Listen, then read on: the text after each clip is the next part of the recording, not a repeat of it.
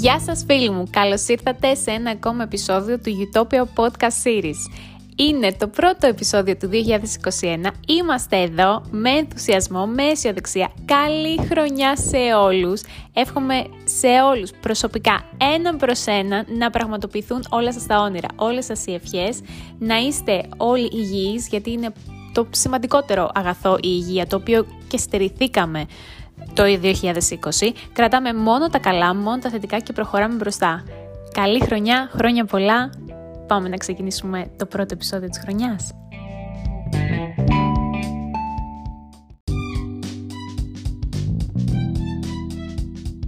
Και πριν ξεκινήσουμε θα ήθελα να σας ευχαριστήσω πολύ για την αγάπη που δείξατε στα δύο μας πρώτα επεισόδια. Είναι μεγάλη μας χαρά που γινόμαστε σιγά σιγά μια μικρή διαδικτυακή παρέα και περιμένουμε να γίνουμε ακόμα μεγαλύτεροι μέσα στο 2021. Μην ξεχνάτε να μας ακολουθείτε στο Instagram παπάκι Utopia Podcast Series και να μας στέλνετε τα email σας στο Utopia Podcast Series παπάκι gmail.com. Περιμένουμε τα σχόλιά σας, περιμένουμε τις ιδέες σας, τι θέλετε να ακούσετε σε αυτό το podcast, ποιον θέλετε να φέρουμε, μας τα λέτε όλα στο mail ή και στα σχόλια στο Instagram και εμείς είμαστε εδώ για να τα ακούσουμε. Το τρίτο επεισόδιο του Utopia Podcast Series λοιπόν ξεκινάει, είναι το πρώτο μας για το 2021 και δεν θα μπορούσε να είναι άλλο από μια ανασκόπηση στην περσινή χρονιά, μια ανασκόπηση του 2020, τα σημαντικότερα γεγονότα της παγκόσμιας σκηνής, θα τα αναφέρουμε, θα τα σχολιάσουμε και θέλω και εσείς να μου πείτε αν κάτι από όλα αυτά που θα συζητήσουμε εδώ σήμερα σας έμεινε και εσάς ανεξίτηλο, το συζητάγατε και εσείς με την παρέα σας για μέρες, για μήνες, κάτι που σας έμεινε στο μυαλό πολύ πολύ έντονα και ίσως δεν θα το ξεχάσετε ποτέ. Σας επηρέασε, σας στεναχώρησε, σας πέρασε και αδιάφορο γιατί πιστέψτε με κάποια από αυτά που θα συζητήσουμε εμάς προσωπικά μας πέρασαν αδιάφορο και θα δείτε στη συνέχεια τι εννοώ.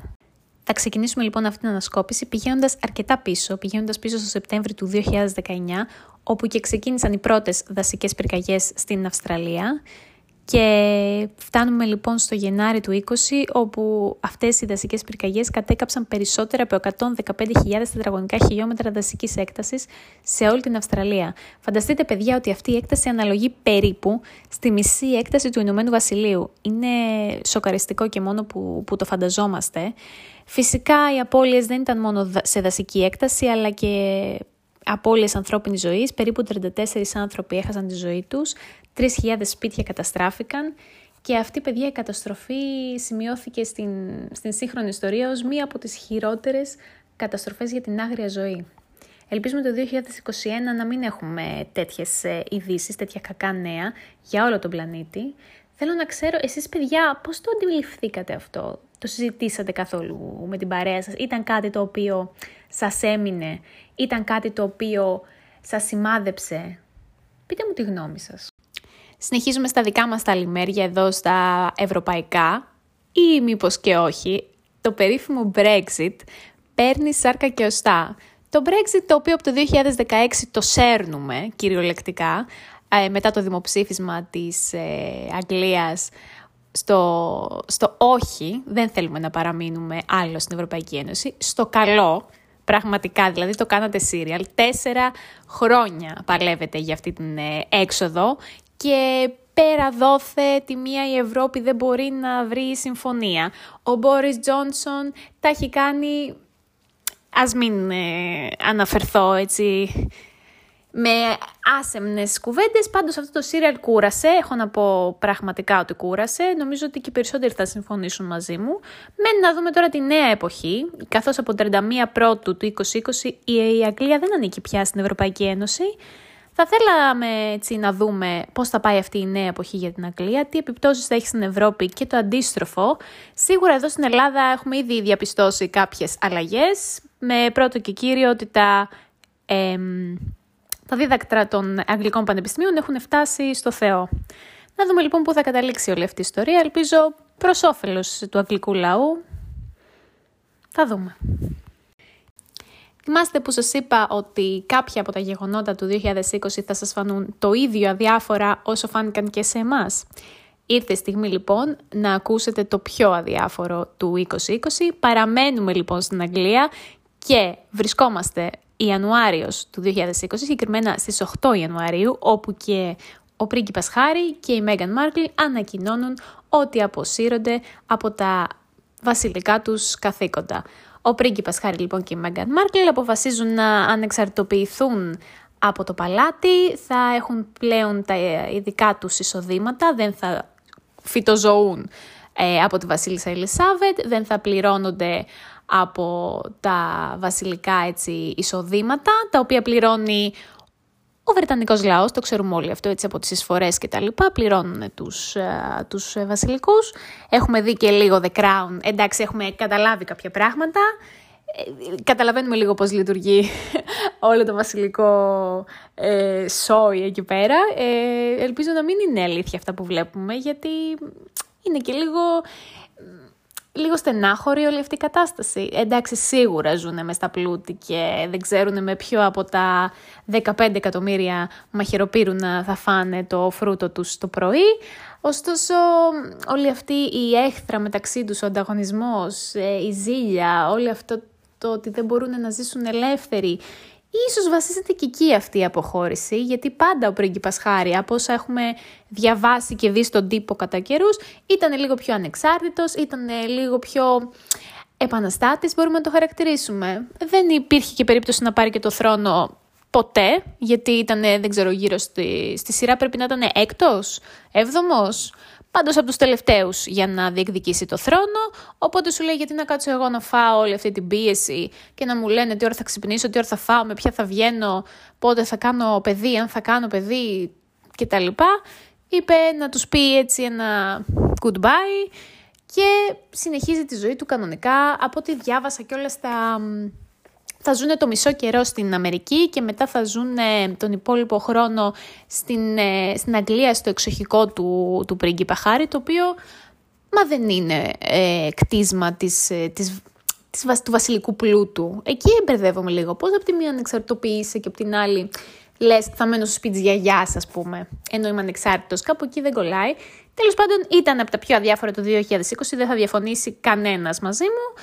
Να ευχηθούμε τα καλύτερα στο Χάρη και στη Μέγκαν δεν θα μας λείψουν, δεν τους είχαμε και ποτέ έτσι πρότυπα, ούτε κάτι προσέφεραν στη βασιλική οικογένεια, ούτε και τώρα προσφέρουν κάτι. Ένα θέαμα παραμένουν, από ό,τι έμαθα θα κάνω και μια σειρά στο Netflix. Ελπίζω να μην έχουμε καραντίνα μέχρι τότε γιατί θα αναγκαστώ να τη δω και αυτή. Δεν θα μπορούσαμε να αφήσουμε εκτός της ανασκόπησης του 2020 τον αγαπημένο πρόεδρο της καρδιάς μας, τον Ντόναλτ Τραμπ.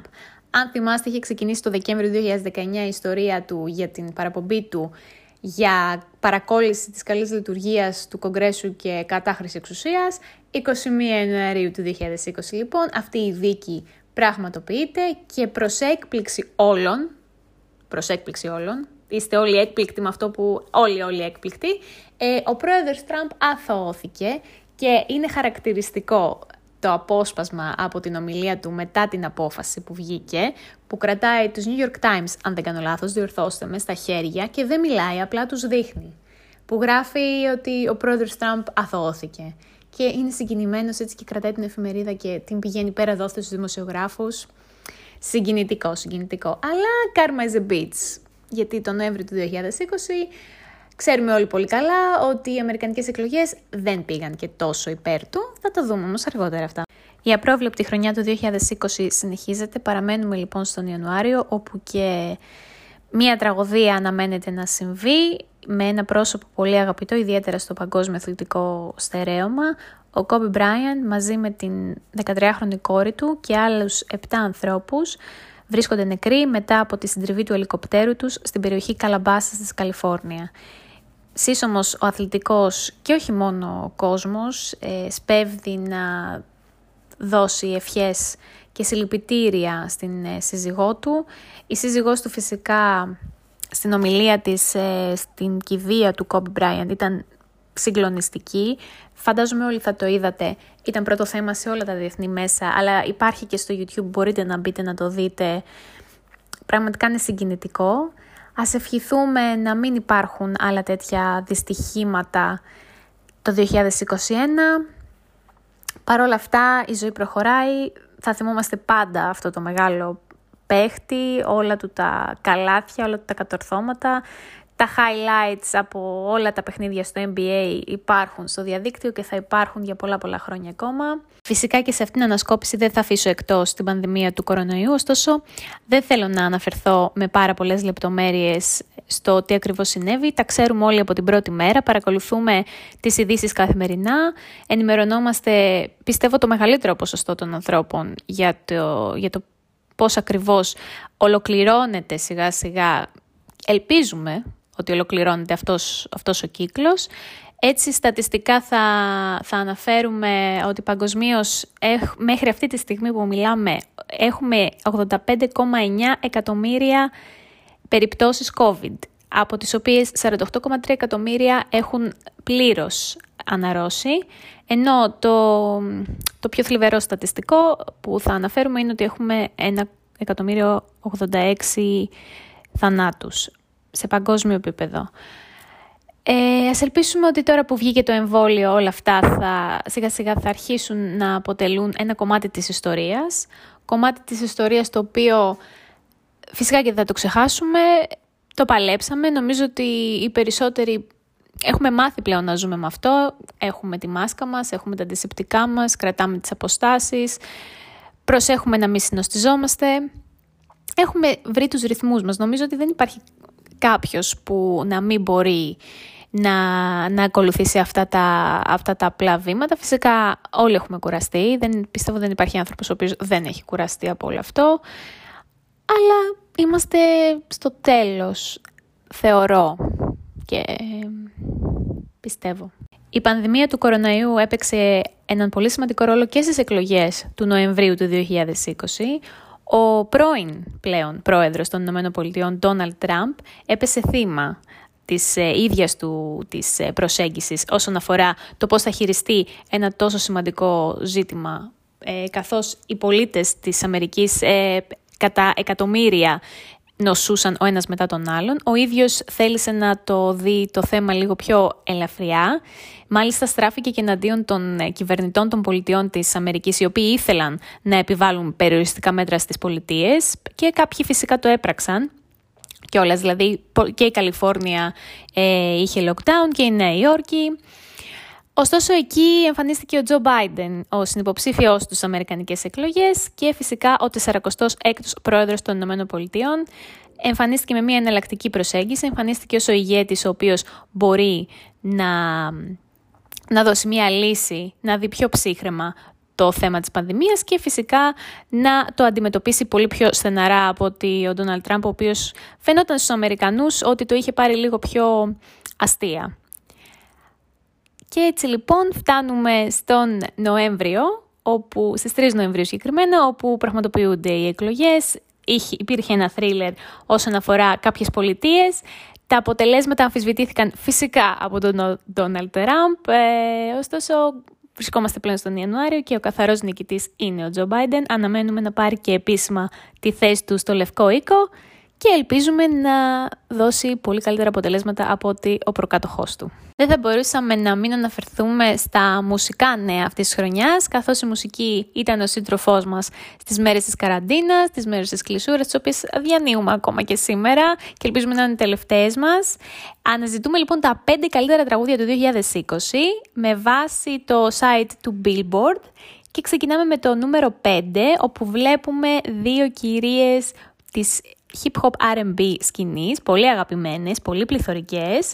Cardi B featuring Mega The Stallion με το τραγούδι WAP. Ναι παιδιά, το WAP το ακούγαμε πάρα πολύ στα ραδιόφωνα, το ακούγαμε πολύ και στα social media, έπαιζε πάρα πολύ, στη γνωστή πλατφόρμα του TikTok έπαιζε πάρα πολύ, ωραίο τραγούδι, πολύ χαρακτηριστική κίνηση των γοφών, καθότι και οι δύο κυρίες διαθέτουν έτσι πολύ πλούσια τα LA στο κάτω μέρος του σώματος. Ε, ναι, πίστευω ότι η πέμπτη θέση είναι δικαιωματικά δική τους. Στην τέταρτη θέση βρίσκουμε το Harry Styles με το Adore You. εντάξει, τώρα το Golden Boy, τον, ε, τον One Direction, πρώην μέλος των One Direction ε, είναι αγαπημένος, τον αγαπάει η Αμερική, τον αγαπάει η Ευρώπη. Ε, δεν θα μπορούσε να λείπει από τον Billboard, όπως και πέρσι ήταν νομίζω σε αρκετά ψηλή θέση, μ' ένα του τραγούδι. Βοηθήστε με, γράψτε μου στα σχόλια αν θυμάστε ο Harry Styles πέρσι με ποιο τραγούδι ήταν στο Billboard, γιατί είμαι σίγουρη ότι ήταν. Ε. Ναι, μας αρέσει, μας αρέσει. Μας αρέσει και η φωνή του, μας αρέσουν και οι επιλογές των τραγουδιών του. Λίγο το attitude δεν μας αρέσει, αλλά ok. Okay. Προχωράμε. Στην τρίτη θέση, εντάξει, αυτό το τραγούδι, εάν δεν ήταν ε, στην τρίτη θέση, θα μπορούσε κάλλιστα να είναι στην πρώτη. Megan Thee Stallion featuring Beyoncé, το τραγούδι Savage. Άμε Savage, ξέρετε, κλάση Boozy Ratchet, τα ξέρετε τώρα, δεν θα σας τα πω εγώ. Ειδικά οι χρήστες του TikTok που είστε πολύ, ε, το ξέρω ότι είστε πολύ. Ε, το έχετε αγαπήσει. Αυτή τη χορογραφία την κάνετε μέχρι και στον ύπνο σας. Τη βλέπαμε στην παραλία, πηγαίναμε να κάνουμε ένα μπάνιο, βλέπαμε τα χεράκια έτσι, άμε Savage. Πηγαίναμε στα σχολεία, βλέπαμε ε, στα διαλύματα Savage. Δεν ξέρω, έγινε ένας ε, χαμός.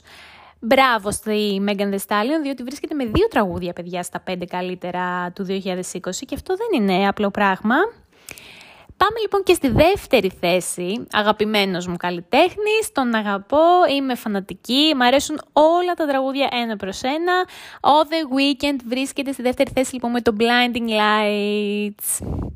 Μας τύφλωσε αυτή η λάμψη αυτού του αγοριού. Είναι καλλιτεχνάρα, έχει φωνάρα. Εντάξει, τι να πούμε τώρα για το The Weeknd. Όλα τα τραγούδια hit γίνονται. Δεν έχει αφήσει και κάποιο που να περάσει έτσι ξώφαλτσα από τα charts. Και στην πρώτη θέση, λοιπόν, είστε έτοιμοι; Δεν θα το περιμένετε, γιατί και εγώ ψιλοξενέρωσα όταν το είδα. Lady Gaga και Ariana Grande Rain on Me. Ok, εγώ δεν το άκουσα πάρα πολύ αυτό το τραγούδι. Δεν με ξετρέλανε. Μην πέσετε να με φάτε τώρα οι fans, οι Arianators και τα μικρά monsters της Lady Gaga. Είμαι μέσα στο hype όμως, τα ξέρω όλα. Δεν μπορείτε να πείτε, τα ξέρω όλα. Λοιπόν, δεν με τρέλανε, ε, ωστόσο καταλαβαίνω το virality του, του θέματος. Οκ, στην πρώτη θέση, μπράβο στα κορίτσια.